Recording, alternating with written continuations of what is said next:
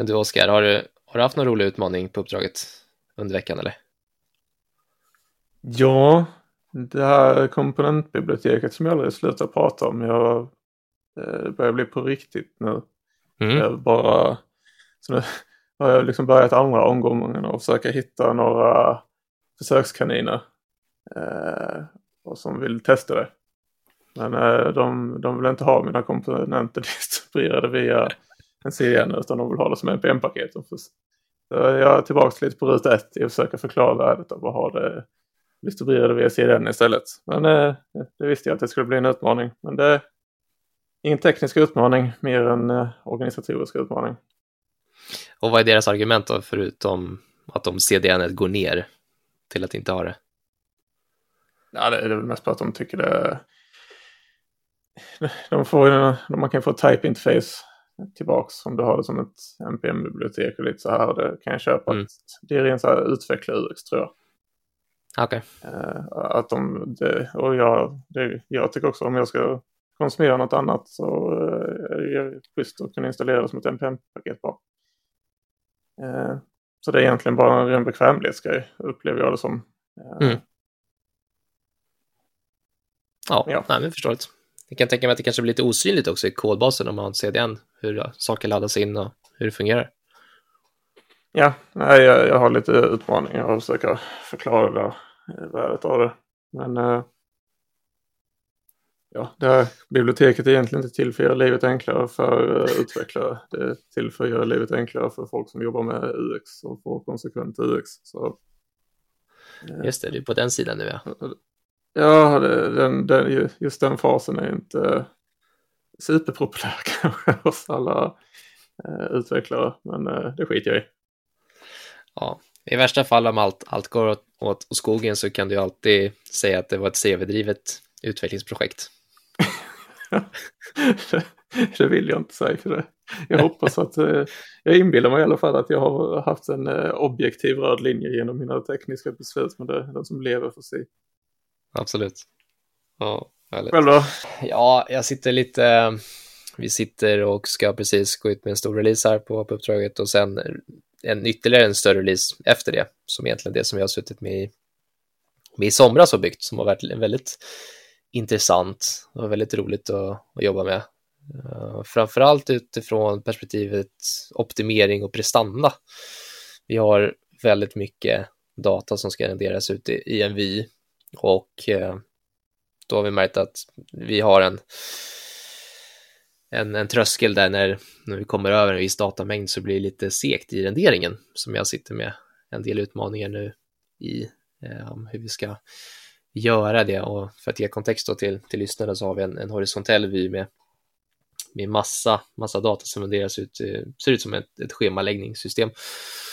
som mm. med aktiviteter då som man ska kunna drag and droppa, eh, skulle man kunna uttrycka det. Men då är ju all, all data inte synlig vid i viewporten utan den, den ligger också utanför viewporten men renderas förbannat ändå och tar upp massa renderingskraft. Eh, så det sitter jag med och ska försöka lösa här nästa eh, som ska bli väldigt kul. Det är inte så ofta man får sitta med de utmaningarna förrän det väl krisar och det är skönt att ha lite, lite frihet och lite luft och verkligen kunna göra det bra.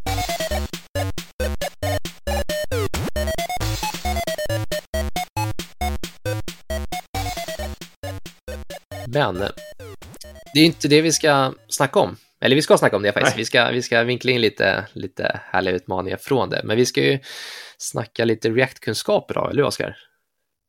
Mm, det är jag lite rädd för, för jag har inte skrivit så mycket React på typ... Det har ändå gått typ så här sex månader. Jag hinner snegla lite i React ibland, men huvudsakligen så skriver jag inte React längre. Och när du och jag pratade inför avsnittet här så insåg jag att jag har blivit väldigt ringrostig på React. Ja, men det blir så om man sitter bara med flashiga webbkomponenter i distribuerade CDN och ja. då, då tappar man det där snabbt, eller hur? Sorgligt. Alltså, jag vet inte om det är jag som är extremt känslig för det, men liksom, jag blir snabbt ringrostig på grejer. Det känd... När jag pratade om det lite nu så kändes det som att mm. komma tillbaka efter semestern. Typ. Jag håller med. Jag, typ, jag har glömt allt. Ja, men jag tycker framförallt det vi ska snacka om idag, vi ska snacka om lite mer avancerade React Patterns och hur vi använder dem, men framförallt vårt, vårt perspektiv på när, när man kan använda dem och respektive inte använda dem eh, och vad vi ser för fördelar och nackdelar med det. Men jag tycker framförallt med de här eh, mer avancerade patterna, patterns så, eller mönstren så det är inte jätteofta man kanske använder dem naturligt om man inte har någon som är väldigt duktig på och förstår varför man ska använda dem, utan det är någonting som, som kommer in när det väl krisar, har jag märkt i vissa projekt. Mm. Och att typ av prestandaskäl eller av specifika arkitekturella skäl så drar man in olika patterns när det, när det väl behövs. Och det är, väl, det är väl naturligt att det ska vara så, men det är inte alltid supervanligt att man, man stöter på dem. Nej, eh, när du beskrev de här patternsen, för vi gjorde ju lite hemläxa, du sa vad du skulle gå igenom avsnittet. Mm. Jag, jag, kände igen namnet på alla sen när du förklarade för typ vad de var. Så just det, det har jag gjort. Just det, det har jag gjort. Just det, jag kan inte. Exakt. Jag kan, ja, ja. Ja, men så är det ju också lite... Jag och lyssnarna lära sig något. Exakt. Och så är det ju så att de, de benämns ju lite olika i, i React-doxen såklart. Och man har förmodligen använt dem, men de, de heter något annat än, än kanske någon pattern som man har följt i någon blogg eller sådär. Så, men jag tänkte vi ska, vi ska börja lite med att testa det då, här Oskar, lite React-kunskap. Så får vi se vart, vart, du, vart du skiner och vart du faller, tänker jag. Ja, men vi kan ju börja med... Det är lika jobbigt som när Mattias ställde den här intervjufrågan till mig när jag bröt ihop. Exakt. Så jag, ja. jag, kan, kommer hjälpa dig på vägen här, men um, jag tänkte att vi ska börja snacka lite om Higher Order Components-mönstret. Och vi gick igenom det lite här innan, innan um, avsnittet och för den som inte har, har koll på Higher Order Components som då förkortas HOC, om man vill kolla i, i Reactdocs, så är det egentligen ett patterns för att kunna återanvända komponenter och styra renderingen utifrån ett visst state på, på ett snyggt sätt. Så mm. då brukar jag alltid ta exemplet att om man vill kunna toggla en komponent, till exempel på om man är autoriserad eller inte, så kan man använda en higher order component istället för att då ha inline if-satser i, i eh, JSXen för att då toggla komponenten på det så sätt så kan man ha en komponent för att då kunna återanvända det på, på flera komponenter. Men då tänkte jag fråga dig Oskar, har du, har du använt det här patternet och, och vad tycker du om det? Jag har använt det främst eh, till när, eh, alltså MSAL, alltså Microsoft Authentication mm. Libraries, de har ett React-bibliotek där de har sådana, jag kallar dem för wrappers. Eh, men yep. de har ju sån eh, authenticated eh, high order component som du kan sätta runt allt bara för att slippa den if-satsen. Då slipper man ju den logiken själv. Just med mm. autentifiering så är det ju det, ordet är fruktansvärt svårt att säga på skånska. Eh, men just i det fallet så blir det ju smidigare och lite snyggare och mer lättläst kod med deras authentification wrapper eller vad jag kommer inte riktigt ihåg vad de kallar den. Mm. Men det är det enda exemplet jag kan komma på nu på kan när jag faktiskt har använt det. Annars är det ju alldeles för intuitivt att lägga if-satser i ES6. Ja, Nej, men det är nog också det mest vanliga användningsområdet jag har använt just high order components för och det är just för autorisering. Men också för, för loggning har jag använt det rätt, rätt mycket. Mm. Och det är liksom för att det ska, istället för att skriva loggning på precis varenda komponent så kan man ha en central loggning och som, som då sker i en, i en high order component. Eh, det jag satt och funderade på här innan, det var ju, har du jobbat någonting med error boundaries i, i React? Jag tänkte precis först eller, mm. nämna det, för det, det kommer jag på, det har jag också använt. Det är precis. ganska schysst när man felsöker. Exakt, och jag tänkte, nu, nu har jag inte de just arkitekturella vägvalen kanske går emot varandra lite med, med boundary och high order component och så kanske inte ska, men jag kan tänka mig att det, det skulle kunna kombineras på, på ett snyggt sätt. Um, att där liksom felhanteringen sker, i alla fall loggningen av felhanteringen sker i en high order component, men själva renderingen kanske sker i en, i en error boundary för att då, eller tvärtom. Det det jobbiga om man med HOX eller HUGS. Mm. Ja, just det. HOX, ja. Eh, eh, Hockare? Vara, alltså ändå lite läsbarheten. Säg att jag... Ja. Människorna som är på semester som har skrivit. Och då, alltså det är mycket, ibland om, om det inte är så att man har för mycket statements så mm. är det nästan enklare att förstå om det har skett något fel. Så tycker jag nästan det är enklare ibland att bara se JSX än en if-sats. Alltså att man inte alltid, eh, om man skriver high order components själv, alltså det, det är ganska mycket magiskt som du inte ser direkt när du kollar på filen som du tror felet har skett i. Mm. Eh, så jag tycker ibland så kan, tycker jag nog high order components kan hämna läsbarheten lite. Absolut, och speciellt om den inte ligger lokalt nära, nära filen utan den bara, för det är ju så med, med hockarna att det, man rappar ju komponenter och sen så, så returneras ju en, en, en variant på den komponenten skulle man ju kunna säga.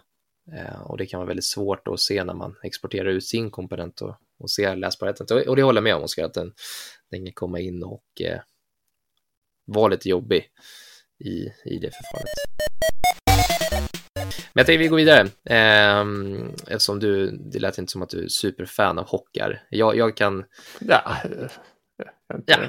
Ja. Ja. ja. Eh, som man säger på, på skånska. Yeah. det är rätt amerikanska i och för sig. Okej.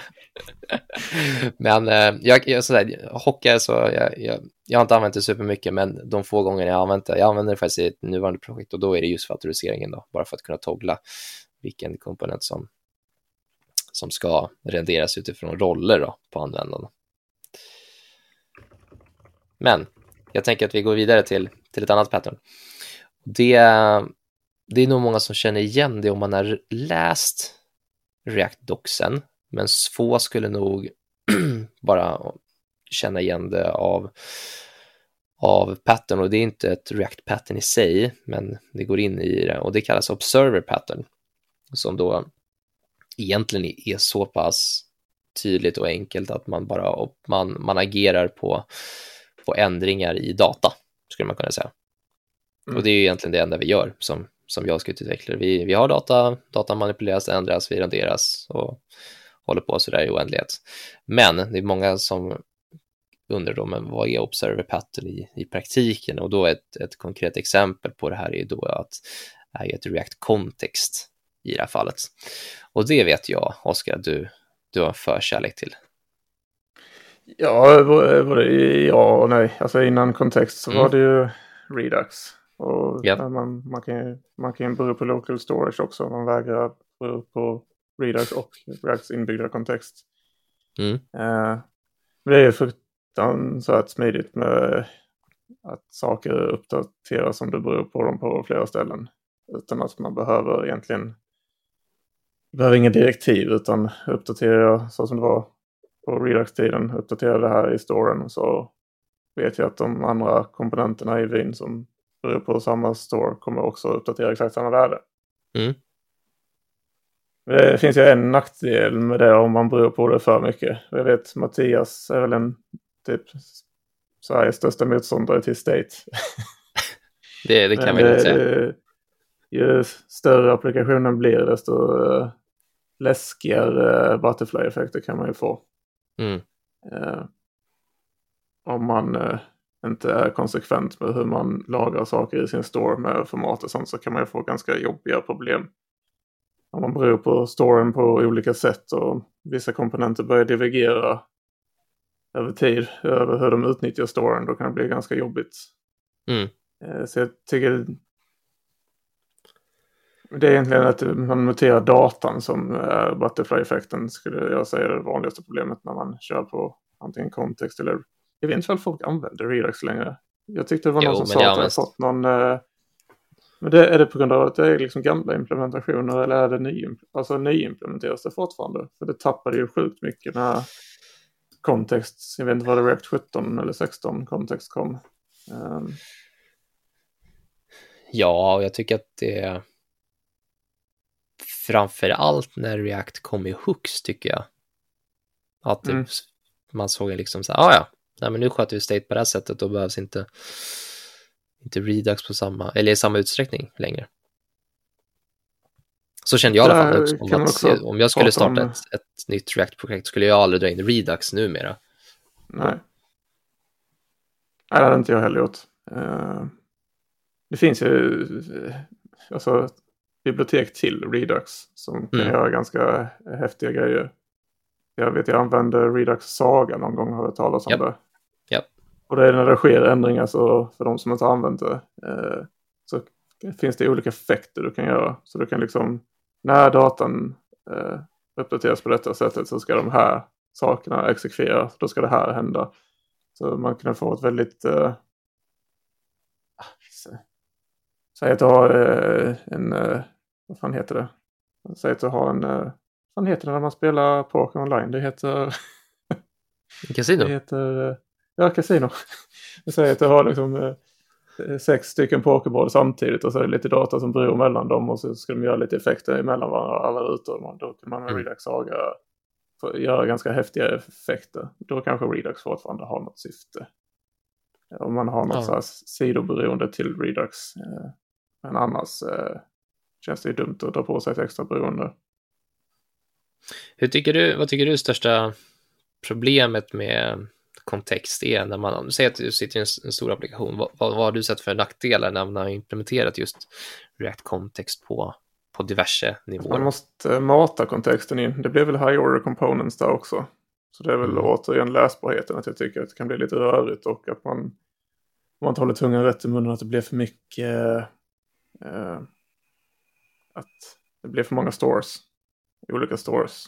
Uh, jag vet faktiskt inte, jag är inte tillräckligt kunnig för att kunna säga liksom, det finns väl inga silverbullet där heller, men vilket liksom vad praxis är ifall man ska ha många stores eller en store. Men det är liksom i och med att man måste mata in stores. Och sen i kombination med hooks.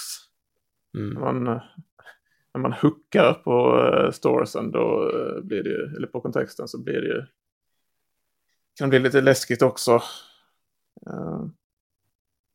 Det jag har märkt i de större applikationer jag har suttit i, där man har gjort, dragit in just React-kontext, det, det, är att man, man försöker liksom bygga så extremt många kontext, men som alla ligger på, på rotnivå. Mm. Så all, alla kontext i alla applikationer blir liksom globalt scope på det. Och det kan jag ha lite problem för. Um, det är väl klart att, de, att det, det, finns use cases att vissa behöver vara globalt state på det sättet, men om du tänker en rotfil i, i React där, liksom, där du sätter upp hela din applikation och där har du liksom 14 kontext som att alla rappar hela appen. Och det tycker jag, dels läsbarheten, dels att det bugga, alltså vissa kontext kan ju bli väldigt slöa. Mm.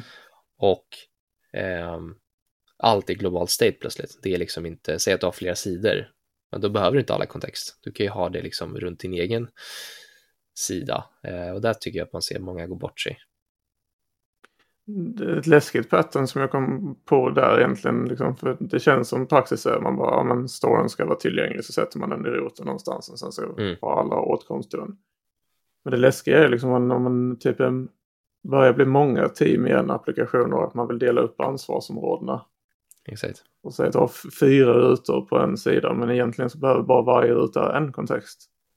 Men sen bara för att slippa lite API-inrop som någon gör i en annan ruta mm. kanske. Så börjar man eh, piggyback-rida på de andra storiesen. Och sen så när man, om man skulle förr eller senare vilja splitta upp de här. Och de har, bygger helt på att de använder alla fyra storiesen istället för bara använda sin egen och förse sig själv med data. Mm. Eh, då har man bundit ihop hela appen och gör det omöjligt att splitta upp. Inte omöjligt, men man kommer ha mycket jobb framför sig med att splitta upp. Och se till att man har rätt data. Precis. Eh, så det är liksom, om, man, om man har som plan och, och att liksom splitta upp appen i framtiden så tycker jag man ska vara försiktig med att äh, återanvända alla andra stores. Vad tycker du är okej att, att ha i ett kontext egentligen, förutom bara ren data? För jag, jag har sett alla varianter i vissa, vissa kontexter gör man liksom API-anrop, man agerar på andra kontext, man, mm. man, man, kan göra, jag har sett projekt där man liksom har pollning som ligger i kontextet i sig och så där. Jag har sett att man har read-only kontext, man har liksom skriv, skrivbara kontext och så splittar man det så. Men vad tycker du är, vad är rimligt att ha i, i ett kontext? Det är lite upp till vad man försöker lösa, men tunga API-anrop och undvika att anropa dem många gånger är ju ganska smart. Alltså, mm. känns, känns som det var den största vinningen när Redux kom, varför alla hoppade på det. Mm. Och slippa göra tunga rest API-anrop hela tiden. Uh, Sådana grejer är ganska smidigt. Uh, men det blir ju läskigt med de här read-only och sånt också. Och så är det kanske en del av appen som får skriva till den men andra inte. Exakt. Sen så börjar storiesen få bli fyllda med villkor. Uh, ja, jag vet, uh, det blir snabbt rörigt. Alltså förvånansvärt mm. snabbt rörigt tycker jag. För så kommer det in lite nya krav och sen så lägger man till lite mer i kontexten. Och sen kommer det nya krav och sen behöver de det och de behöver det. Och så efter det så har man en väldigt muterad kontext. Uh, som blir svår Absolut. att röra sig med över tid. Ja, men jag kommer ihåg när jag sa det första gången när man gjorde liksom API-anrop direkt från ett kontext. Jag fick lite ont i magen av att se det. Tyckte att det var inte så snyggt, men eh, jag förstår ju att man abstraherar bort liksom datafetchning och, och så liksom längre bak i applikationen på, på ett smidigt sätt. Men jag tyckte att det var eller som du säger, när man får plåstrande krav mm och ska liksom plåstra saker och göra om, att ha då datahämtningen i kontext, det tyckte jag var väldigt frustrerande för det var väldigt svårt att bygga bort. Det är Reacts klassiska liksom, dilemma. Mm. Det är så fruktansvärt enkelt att komma igång med React och så fruktansvärt, alltså jämfört, vi har ju snackat om det i något annat poddavsnitt, liksom att React mm. är väldigt intuitivt att komma igång med. Men det är också väldigt fritt. Det är anledningen till att det är enkelt att komma igång med. Men det är så lätt att gå i fällor. Ja. Liksom, eh, med allting från eh, huxen till egna hux till stores. Det är, eh, det är så mycket fällor som är väldigt enkla att gå i om man inte riktigt vet vad man sysslar med. Mm. Eh. Jag håller med. Och där kanske vi kan göra en liten eh, överflygning då på, på hooks egentligen. Vi har ju snackat lite om när hooks kom att det var så revolutionerande och allt blev så himla lätt för oss React-utvecklare och det var ja, alla världens problem var lösta. Men vad tycker du om hooks egentligen, Oskar? Jag var inte så välkomnande faktiskt när det kom först. För då hade jag skrivit klasskomponenter mm -hmm. i något år. Okay. Eh, så när det kom först, så det liksom när det var, var vanliga funktionella komponenter, så var what the fuck. eh, det var ju lite, och sen så fick jag ju då sitta och konvertera ett helt projekt också. Ah, som klasskomponenter. Eh, och så med de gamla lifecycle-metoderna som fanns, typ så här on uh, props change, on props change och on derivative state. Mm. Att skriva om de komponenterna var ju fruktansvärt. Eh, ja, man, fick skriva om, alltså man fick skriva om all funktionalitet helt och hållet och så blev det spindeleffekter för att det var andra komponenter innanför som var nästlade som berodde på samma sak. Så det tog typ aldrig slut. Jag tror jag skrev om typ, det var ett projekt jag skrev om tusen komponenter. Det fanns ett converter-skript man kunde göra med React. Eh, ja. Där den konverterade det den kunde. Men sen så eh, prefixade den ju alla de lifecycle-metoderna med unsafe, stora bokstäver. Ja. Just det. Eh, och, Just det. och sen en understreck efter. Och då hade man ju, så det bara, hur många unsafe-metoder har jag kvar på projektet? Ja, 1500. Fan också. Just det, du har konverterat var, men eh, du har inte konverterat. Nej, det, mm. alltså jag orkade inte sitta med borrade. Vi var tvungna att skriva features också. Men så fort man fick en feature som berörde tio komponenter som hade unsafe-metoder så fick man ju bara bita det sura äpplet och skriva om dem och så tog featuren dubbelt så lång tid. Så mm. först, sen när jag började använda det så var det det projektet och då sög det. Men eh, liksom nystart så är det ju... Jag vet inte, jag, det, det, finns en sak med de gamla klasskomponenterna som jag tyckte om också. Alltså rent ideologiskt vad React var. För när React kom så skulle det... För då var ju sparapplikationen sjukt krångliga. Eh, det var jättemycket problem med rendering på den tiden. Eh, mm. och applikationen presterade så jävla dåligt. Och när React kom in så var det liksom vi tar hand om allt åt er. Vi kör klasskomponenterna, du köper dina lifecycle-metoder, vi sköter det, bryr dig om att skriva features. Och sen så gjorde de ju en liten 180-graders sväng när Hux kom. För helt plötsligt så blir det jätteviktigt att du ska styra renderingen i, alltså nästan detaljstyra renderingen. Mm. Eh, med vad, alltså du måste styra med dependencies på när och vad, hur, eller när någonting ska uppdateras. Så det blev liksom, React gick från hålla dig i handen till att bara släppa handen och bara lycka till. Exakt. Knuffa ut dig i den djupa delen av poolen. Och sen nu tycker jag det är ännu svårare, eller ännu lättare menar jag, än vad det var innan med klasskomponenten att göra fel. Alltså skapa pattern som är fel. Bare minimum basic, sätta upp en sparapplikation med men med, vad är det, Create, de har ju slopat Create React App och så nu är det Create Next App. Uh, ja. Det är skitenkelt och det är jätteenkelt att skriva några enkla features men när det är någonstans över 100 komponenter så då tycker jag det är svårt med Hux utan att djupdyka i hur de funkar.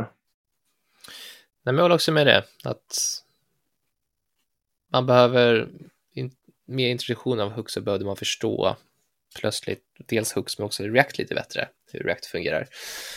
Eh, och vi har pratat om det här förut, och man kan få mycket hjälp på vägen, till exempel med Hux, att om man bara har tungan rätt i munnen av att ha rätt ESLint-regler till exempel så kan man få mycket hjälp. Att inte, inte skapa onödiga omrenderingsbuggar till exempel. Ja, jag misstänker att du tänker på exhaustive dependencies. Exakt. Uh, ja.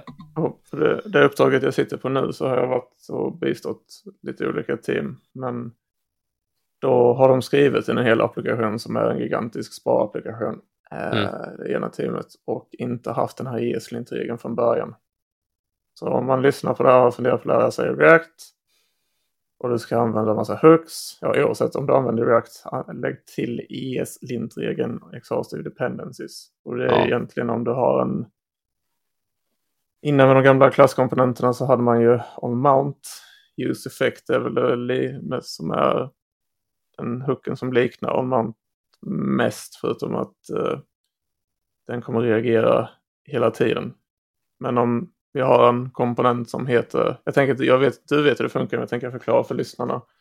Men om vi har en komponent som heter uh, podd som är vår podcast och så skickar vi in två properties, en som heter Andreas och en som heter Oskar. Och så vill vi konsollogga när Andreas ändrar på sig, så säg att du sätter den ner från att ha stått upp. Då måste man ha det som en dependency i use effect att man skriver att jag beror på Andreas. Så för att kunna konsollogga Andreas i den effekten så måste man bero på när den propertyn ändras uppifrån. Och har man inte exhaustive dependency-slinten på så varnar inte den i dependency-raden att det fattas en dependency. Så har du exhaustive dependencies på och då har du gjort en effekt där du skriver konsol log proppen Andreas så hade den varnat för you're missing uh, dependencies.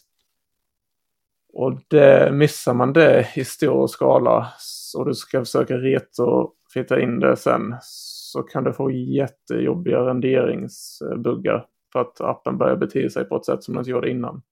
Så när man mm. kollar på den här highlight rendering i eh, React Dev Tools så blir hela din app orange och röd för att den renderar om i oändlighet och bara sänker din webbläsare. Mm. Det råkade det teamet ut för. För jag la till bara varför har ni inte den här regeln så la jag till den och så bara fick jag typ 200 varningar och några errors i eh, eh, när de försökte bygga så bara oj. Och så började jag typ bara så här, ja, fix all exhaustive dependencies och då smällde jag appen totalt. Ja, ja. Eh, det är liksom en...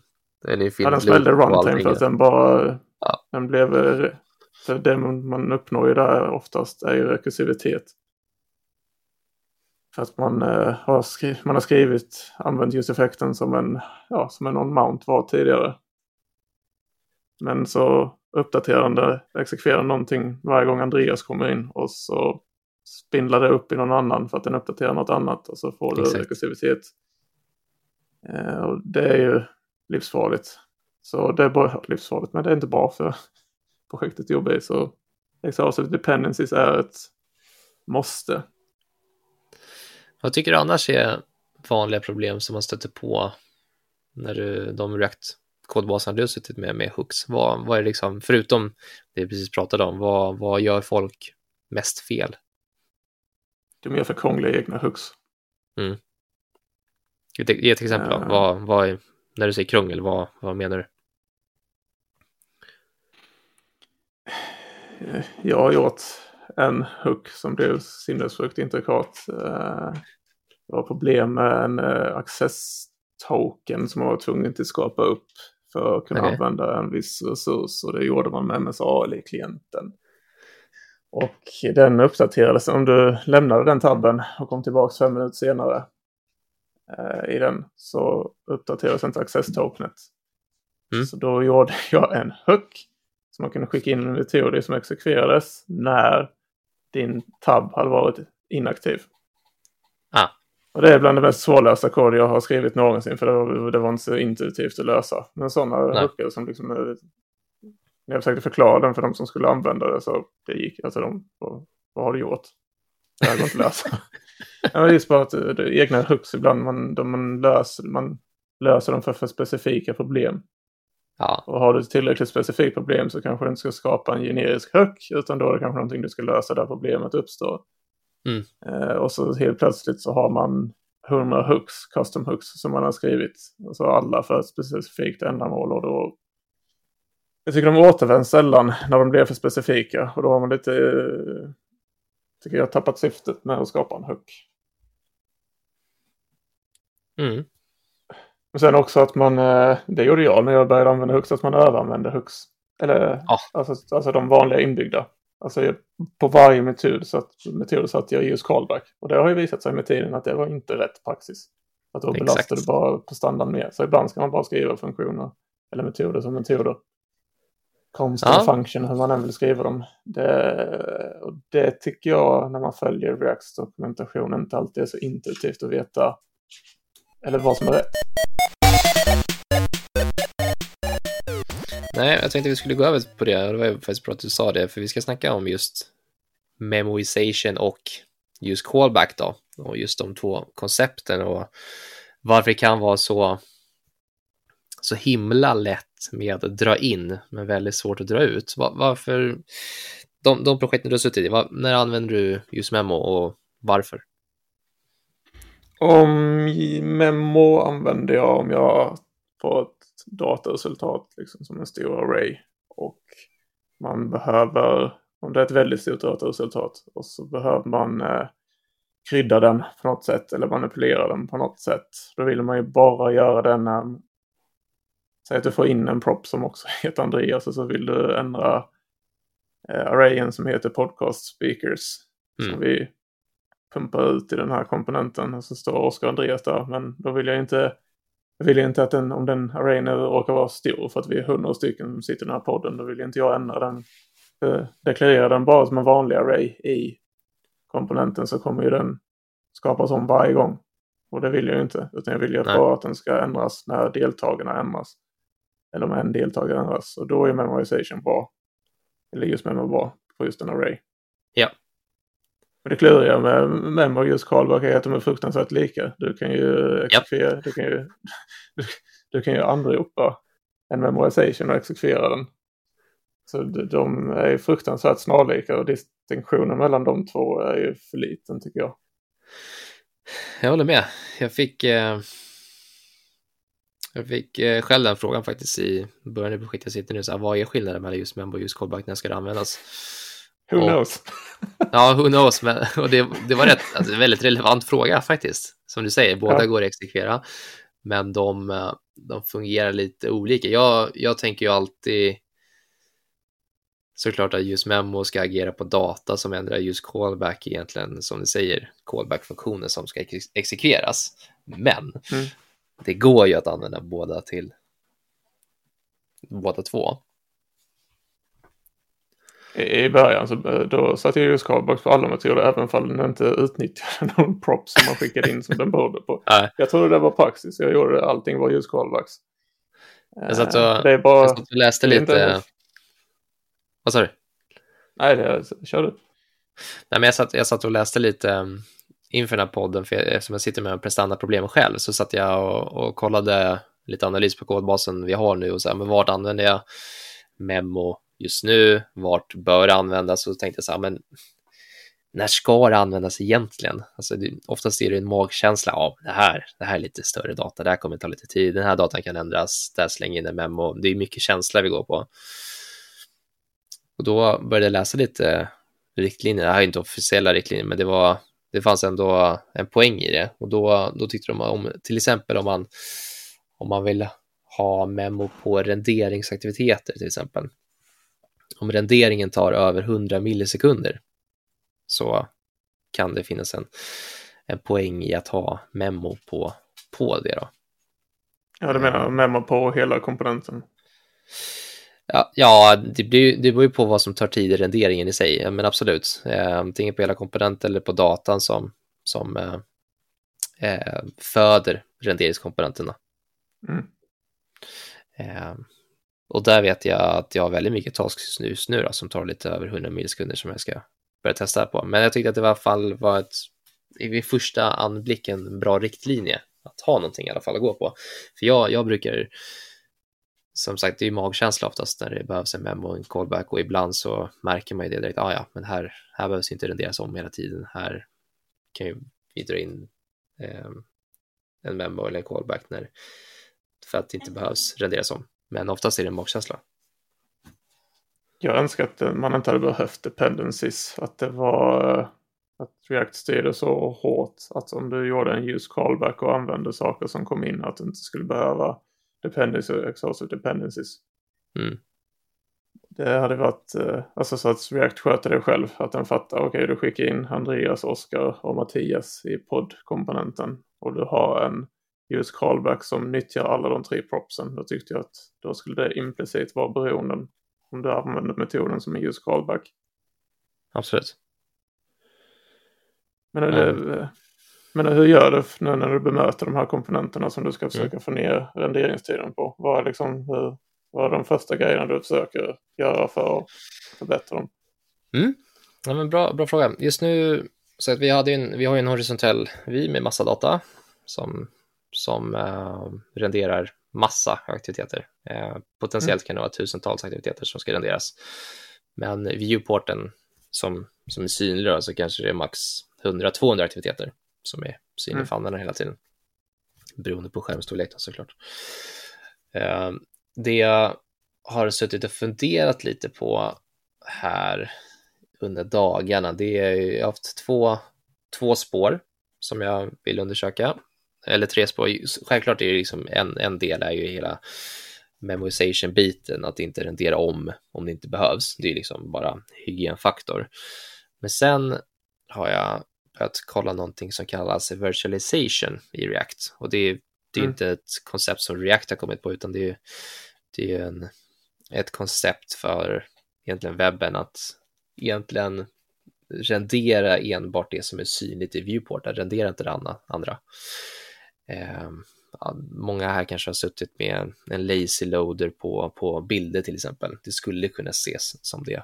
Eh, när det kommer in i viewporten då börjar vi ladda och sen så, så dyker bilden upp när den väl är synlig. Oftast är det där dock kanske en intersection observer som ligger i bakgrunden och, och triggar en sån laddning. Men konceptet kan ses lite liknande. Så nu Vad sitter jag händer i webbläsaren då? Alltså, förlåt, men äh, om man kör uh, virtualization, då mm. finns det inte i domet förrän du kommer dit. Så då behåller virtualization, det är något eget state någonstans, det som ska in. Och så knuffar mm. den in det i domet. Ja, precis. Uh, så den har ju, den har ju liksom datan i, i statet, men den, den väljer att inte rendera det som inte är synligt för dig som användare. Uh, då, måste, och, alltså då kan det inte finnas i domen överhuvudtaget då? Nej, precis. Ja. Eh, det är så jag har förstått det. Det kanske är en, en helt, helt skev bild, men eh, det är så jag har förstått i alla fall att den, den finns inte i domen innan, eller när den inte behövs.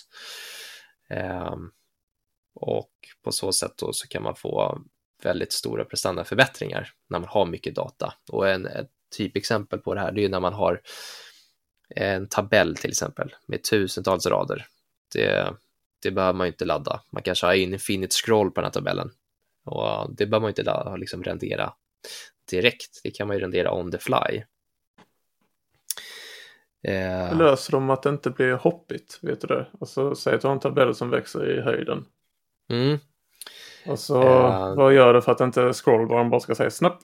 Har de någon transitions ja, eller något sånt? Precis. Uh, jag kan tyvärr inte förklara, jag läste om det på förmiddagen då, hur de löser det där med stylingen och positionen. Men uh, jag kommer inte ihåg, jag, jag har inte något sånt konkret som man kan sitta och säga hur det fungerar tyvärr. Jag antar att de har löst det, för annars uh, har de väl försökt lösa det själv på något sätt. Ja, ja. Jag vet inte. Men det, det, det, det är ju hoppigheten man vill slippa. Ja. Det problemet vill man ju slippa äga då. Ja, ja men så det har, de, det har de löst. Och då, just nu sitter jag och, och bollar lite med ett projekt som heter Reactor Window, tror jag heter, som eh, mm. Eh, ska stödja det här då, som eh, för att få till det här interaktiva mönstret då för, för virtualization i React eh, som ska bli rätt kul mm. att jobba med, tycker jag. Sen så började jag, det andra spåret började jag också att göra någonting som kallas för eh, microtask update av DOM, kallas det för. Och det är egentligen att säga att du har en data med, i mitt fall, tusen aktiviteter. Och så istället för att trycka in liksom tusen aktiviteter i domen bara så här smack på, så kan man säga åt genom, eh, genom diverse tekniker att säga här, ta tio aktiviteter åt gången, tryck in i domen så att det blir små mikrotasks som då istället för att låsa upp hela, hela huvudtråden så kommer den släppa den hela tiden och på så sätt få, få prestanda förbättringar. Så det är de två spåren jag sitter med just nu då, för att kunna få till lite prestanda-optimeringar på renderingen. Mm, coolt. Mm. Vi får se om jag lyckas. Det känns eh, sorgligt nog genomgående för alla som sitter med stora React-applikationer att man fastnar i att behöva ta sådana här prestandarunder. Ja. Alltså, jag har, jag har inte suttit med Vue eller Angler men jag vet inte om det är samma sak där. Det kanske det är. Det måste det vara. Det, ja. det som, det är mitt problem, det är egentligen inte första renderingen, utan det, det tar ju såklart en viss tid, men den här sidan är ju inte bara visualisering, utan den är också interaktiv på datan. Mm. Eh, som, ja, I början av avsnittet snackade jag lite kring att det är typ eh, ett drag and drop system, att man väljer en aktivitet så kan man kunna flytta den fram och tillbaka på skärmen.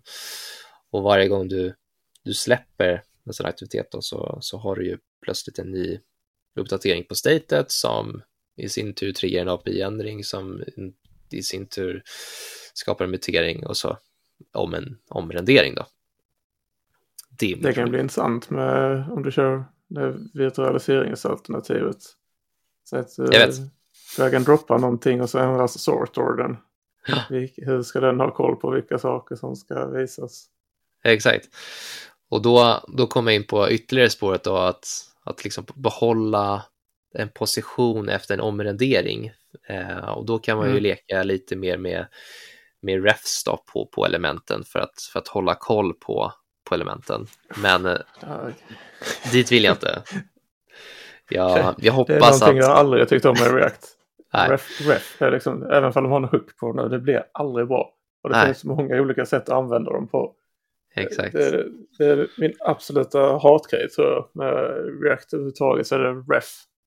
Och det går att ja. fulanvända det på så många sätt. Det är en fruktansvärd sak. Ja, jag håller med. Eh, men det är mitt sista alternativ då. För att eh, sy ihop påsen då på den där prestanda optimeringen.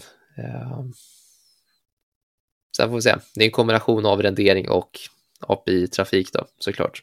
Eh, API också kan vara lite, lite slött ibland. Så. Som blir ja, lite utmanande. Som vanligt testa sig fram. Det låter som ett ganska roligt problem att sätta tänderna ner faktiskt. I och med att det inte är ja. helt intuitivt. Alltså det finns ju Det känns inte som det finns någon silverbullet med för den här kombinationen. Får... Nej, precis. Ehm, just när det kommer till jag antar att virtualization blir virtualisering på svenska. Antar, mm annars får någon hojta till. Men det som är, det som är lätt, det är ju liksom en, en vertikal virtualisering, för då kommer element i en sekvens hela tiden och med, med ett jämnt flöde. Eh, det jag har är egentligen en grid, både i X-led och Y-led. Scroll åt båda hållen på sidan, som gör det väldigt intressant då för virtualiseringen. Så att när saker kan komma in i, eh, i X-led men också i Y-led på, på ett väldigt spännande sätt. Eh, mm. som, men det är, så här, det är lite annorlunda än bara sitta och bygga webbapplikationer eller spas och, och bara sitta och pixelpusha och, och bygga bra JavaScript. Det här är något, något lite annat som är väldigt kul. Väldigt stort beroende, alltså att det tar mycket runtime-plats. Eh, det påverkar menar, banden. För vissa är React alltid i farozonen för att bli en för stor bundle. Det har blivit mycket, mycket bättre. Mm. Och med React 19 så verkar det som att det blir mycket bättre också. Men storleken på React har alltid, ja, det är inte många kilobyte man snackar om det egentligen, men det är inte bara React man ska ha, man ska ha allt annat också. Absolut. många bäckar små brukar ackumulera till en stor, stor å. Oh ja. Det, ja, men det ska, så att den här, det här paketet av React Window, som det heter, eh, är en ny tappning på ett paket som heter React Virtualized förut, eh, som både är mm. open source av samma kille men det här React Virtualize, han, som han själv beskrev det, så här, ja, jag var junior när jag skrev det här, jag hade för höga ambitioner, jag ville lösa all världens problematik i det här paketet. Och sen så blev han lite mer vis med när kunskapen kom och, och försökte bara lösa ett problem och det är det här virtualiseringen då. Därför har han skapat ett helt nytt projekt som är helt avskalat från alla andra features eh, och bara ska lösa. Vad hette det här paketet som den studenten uh, fixade som uh, ökade på standarden på React hur mycket som helst? Uh, Ingen aning. Det, var, det var ju nu för någon månad sedan så var det någon som tog fram en sak liksom som ja, utökade på standarden enormt mycket. Men den största nackdelen var ju att det var typ någon, någon trött uh, student som hade gjort det. så blev det skitpopulärt. Han, han var väl ett, han verkar ju ha varit ett geni för att han löste ju ah. jättemycket. Alltså, jag vet inte hur det funkade ifall det var typ som, ja, som pre-act. Att han, plockade bara delar eller det var någonting man hookade in i React. Men det på, eh, förbättrade på standard något enormt tydligen.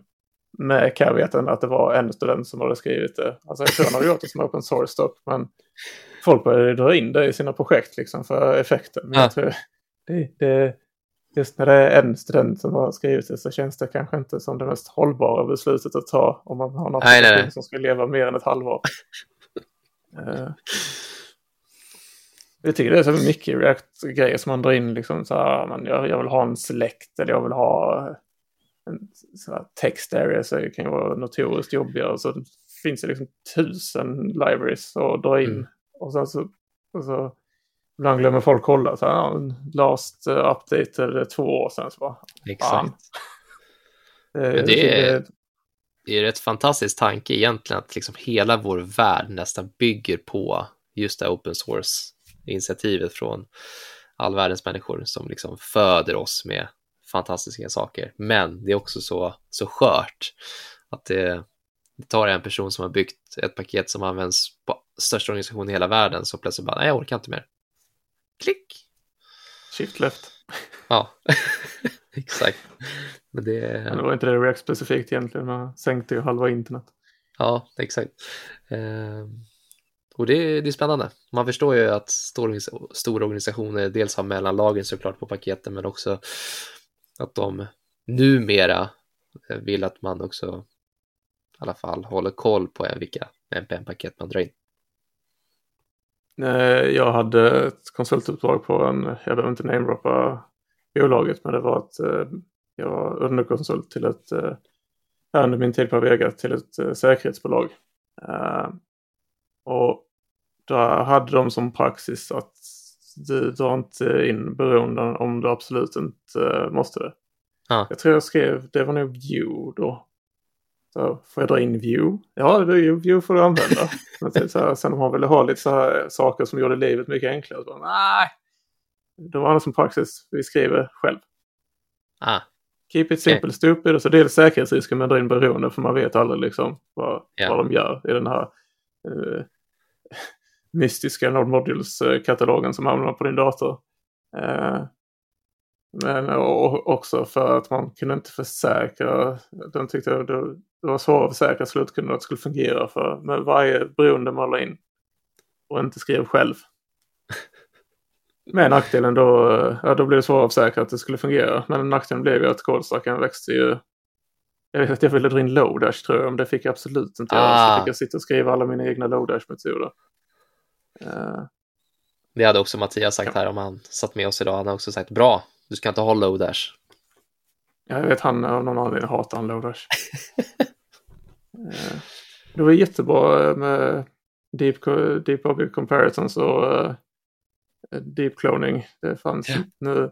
Vet Axel satt och sur för något avsnitt sedan att uh, det finns ju en ny metod för det. Som jag inte kommer ihåg vad den heter. Som det står på MDN, alltså Mozilla Development Network, att ja. den ska fungera. Eh, den heter, ah, skitsamma vad den heter, men det är för att jämföra, jag vet inte om det var att jämföra uh, komplexa, alltså djupa objektstrukturer mm. eller det var för att kopiera dem. Men så står det på MDM att det ska funka för Firefox. Och så funkar det inte i Firefox för dem. Gör det det? är kul att MDM skriver att det ska funka i Firefox men så gjorde det inte det och han var tokig på det.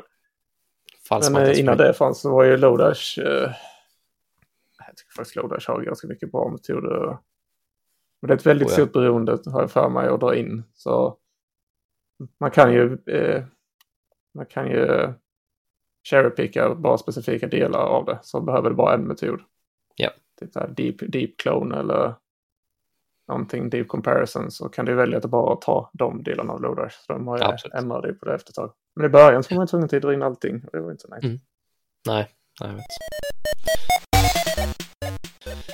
Och det är kanske där vi ska dra vår streck för idag. Eller vad tror du, Oskar? Ja, jag slutade prata med React och berättade gamla spökhistorier om Lodash istället. Oh ja, det gillar våra, våra lyssnare, garanterat. Men har du något eh, veckans tips? Jag pratade lite om det innan och när du pratade om virtualization, alltså vad det gjorde, så fick du mig att tänka på det, det kanske kommer dyka upp ett nytt projekt för mig på uppdraget som jag ska vara och hjälpa till med och det ska vara en sån här multi-team-struktur, att det är en app men många subteam tanken är liksom om vi har fyra rutor så är det ett team bakom varje ruta. Mm. Eh, och då började jag snegla på Island Architecture som då Astro har tagit fram. Och då, då är det ASP-biblioteket, jag vet inte vad man kallar biblioteket, Astro.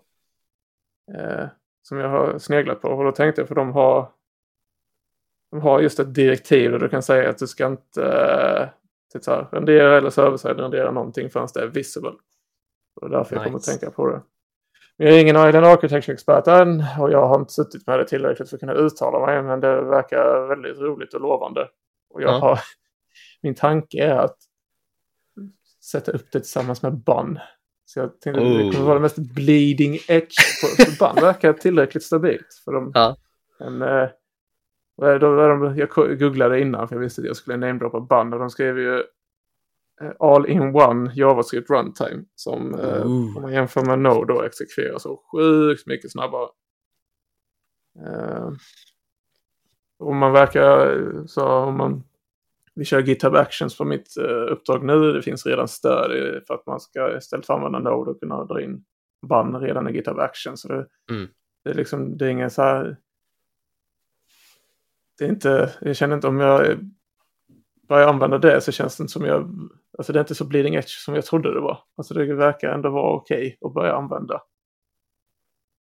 Så det skulle ju varit en liten rolig omväxling då efter att ha suttit så mycket med Node. Att börja använda något annat. För de har ju varit här på täppan i, jag vet inte, kan det vara typ, har det funnits i 15 år? Ja, det kanske ja. det har. Ja. Nej, så ja, det... jag, jag kikar både på BAN och Astro och rekommenderar andra att göra. Jag tror Fireship-kanalen på YouTube har pratat om bägge. Snyggt. Ja, båda de har ju varit ganska heta på tapeten om man säger så. Ett bra tag nu. Men nu verkar det som att bägge är tillräckligt stabila för att börja arbeta med. Mm. Ja, bra tips. Har du något tips? Det var en lång utläggning för mig. Ja, jättebra. Eh, ja, såklart är virtualisering om man, om man sitter med de utmaningar som jag sitter med är ju ett, ett tips. Men det som jag också ska ge ett konkret tips på är att om, om ni har en massa pipelines i Azure DevOps som om ni har massa säkerhetskrav, till exempel att ni ska scanna images, ni ska ha kod, eh, kodscanning och nu ska vi se tredje verktyget, eh, vad sa jag, dockerscanning, kodscanning och eh, kodkvalitetsscanning då, ska man väl uttrycka det som. Det här har vi mm. på vårt uppdrag idag så har vi tre olika verktyg för det här som körs i egna pipelines som dels kan, kan skapa PRs åt oss med, fixar etc. Men det blir en, det blir en viss overhead och en, dels en viss administration med tre verktyg.